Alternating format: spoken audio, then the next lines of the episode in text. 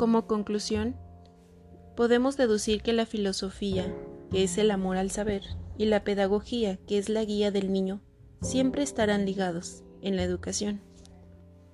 Aún más cuando se preocupa en forma precisa, deliberada, del fenómeno educativo, tiende a promover modales y formas de cultura.